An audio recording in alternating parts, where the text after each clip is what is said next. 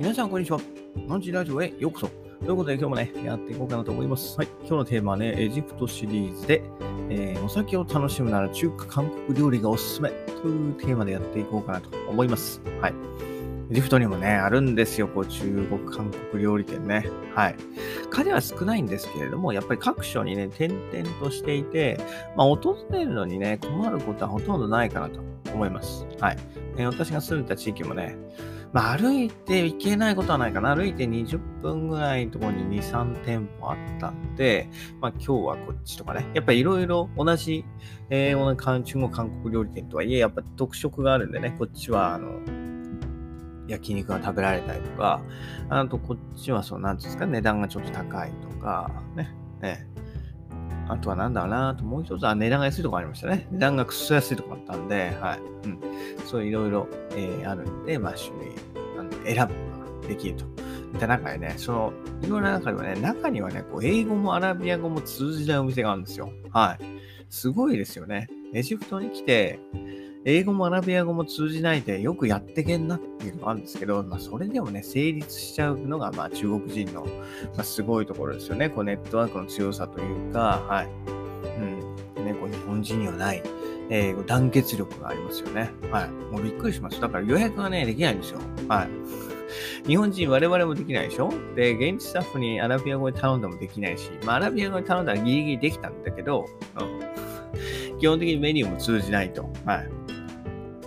メニューもこれ指さして注文しないとっていうぐらいね、すごい大変なところもあるんですけど、それでもね、味は美味しいんでね、よく通ってました。はい。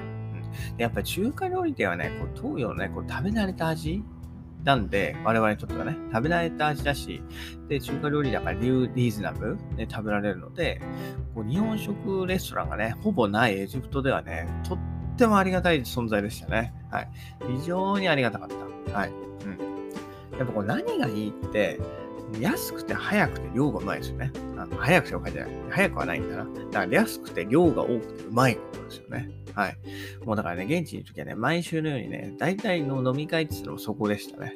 どこの中華料理店行くみたいな。はい。あんまりエジプト料理店とか、あと他のね、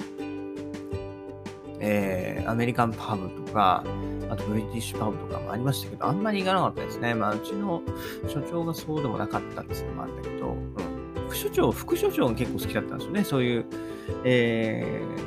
外国料理ね、好きだったんで、副所長がメインの時は、そういうとこ行ってましたけど、うちの所長は大の日本好きだったから、日本好きっていうかね、中華料理ファンなんでね、中華料理で行きましたね。で、やっぱり何がいいってお酒が飲めるところですよね。エジプトの料理店ほとんど、お酒飲めないんで、そのパブ、アメリカンだったらブリティッシュパブ行けば別ですけど、普通にエジプト料理店とか、あとは普通に街のレストランなんか行くと、基本的にお酒は出ない。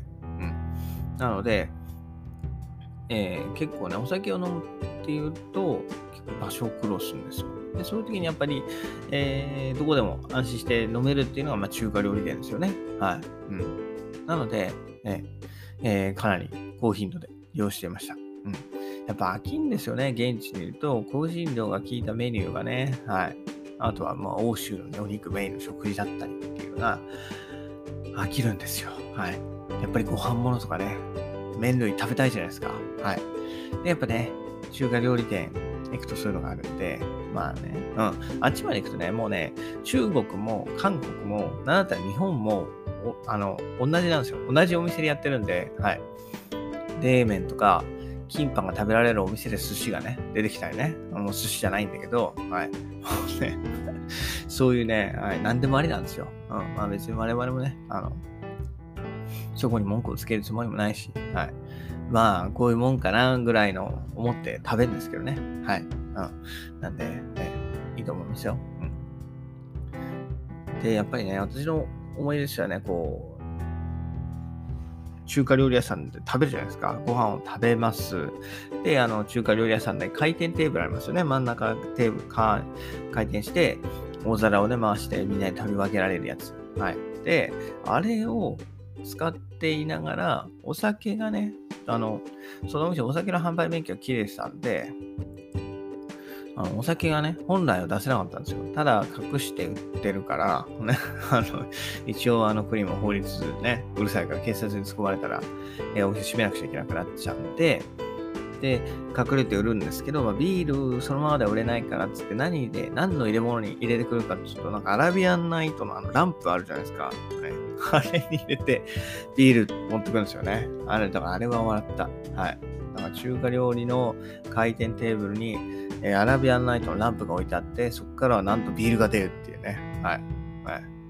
面白いでしょ。うん。それがね、非常に面白かった。うん。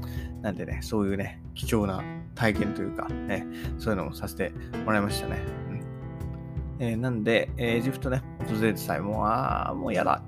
なんか、食べられたものが食べたいってなったら、まあ、中国とかね、観光料理店、いいかなと思います。はい。現地行けばね、ちょこちょこあるんで、現地の人に聞いてみたりね、ジャジーいたら、まあ、その人に声かけてみるなりで、見つけられると思いますので、ぜひね、トライしてみてください。はい。ということでね、今日はね、お酒を楽しいな中華韓国料理がおすすめということでお話しさせていただきました。